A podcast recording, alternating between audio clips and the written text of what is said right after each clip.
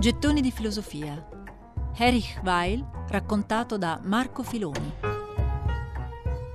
Quando nel 1950 pubblicò la sua Logica della filosofia, Erich Weil la concepì come un sistema nel senso kantiano di architettonica. In altri termini, la riflessione deve esporre un discorso che sia valido per tutti, universale, quindi coerente con se stesso e con la realtà oggetto del discorso, obiezioni comprese.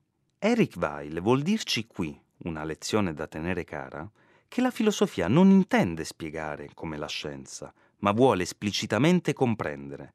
Inoltre essa è comunicabile, anche se non è un'equazione da trasmettere e apprendere come una nozione naturalistica. Per questo Eric Weil ripeteva che si può imparare a filosofare dai filosofi, ma non si può imparare da loro la filosofia, e aggiungeva che spesso accade, in filosofia, che i maestri involontari insegnino più di tanti maestri volenterosi, e qui chiosava con queste parole, il mio maestro involontario è stato Adolf Hitler.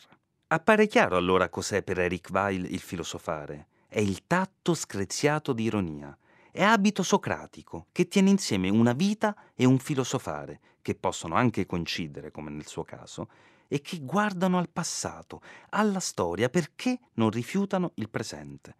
È sua la definizione di storia come autobiografia del genere umano. Ma pur nella classicità del suo abito da filosofo, Eric Weil non rimarrà estraneo allo spirito del tempo. Lo dimostra la fondazione della rivista Critique nel 1946, che, insieme all'amico Georges Bataille, animò per lunghi anni uno degli esperimenti più interessanti dove è passato il meglio della storia delle idee del secondo Novecento. Eric Weil parlava con forte accento tedesco, ma il suo francese era una lingua d'un ammirevole classicismo.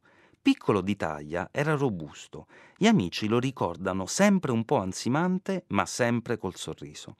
Rimase a Parigi fino agli anni 50 fra il lavoro di critique e qualche modesto incarico all'École pratique des hautes études. Poi arrivò la cattedra, ma a Lille, nel nord. Ne fu contento, gli piaceva la parlata lenta come il suo tedesco, i lunghi tramonti, i borghi operai e portuali. Per altri motivi fu contento anche quando dovette trasferirsi nel 1969 a Nizza. Gli avevano proposto la cattedra lì e colse l'occasione di un clima più mite, quello mediterraneo, soprattutto a pochi chilometri dall'Italia. A Nizza ebbe anche quella che definì come la prova tangibile che aveva visto giusto nel trasferirsi. Un fornitissimo accreditato venditore di formaggi del quartiere vecchio, dove lui andava a sperperare denaro, un giorno gli chiese qual era il suo nome e sentendo pronunciare Eric Weil si illuminò. Era un accanito lettore delle sue opere. Eric Weil raccontava l'aneddoto con gli occhi grigio-azzurri sfavillanti di un'ironia felice. Ecco, finalmente ho vissuto l'esperienza della gloria. Gettoni di filosofia. Erich Weil, raccontato da Marco Filoni.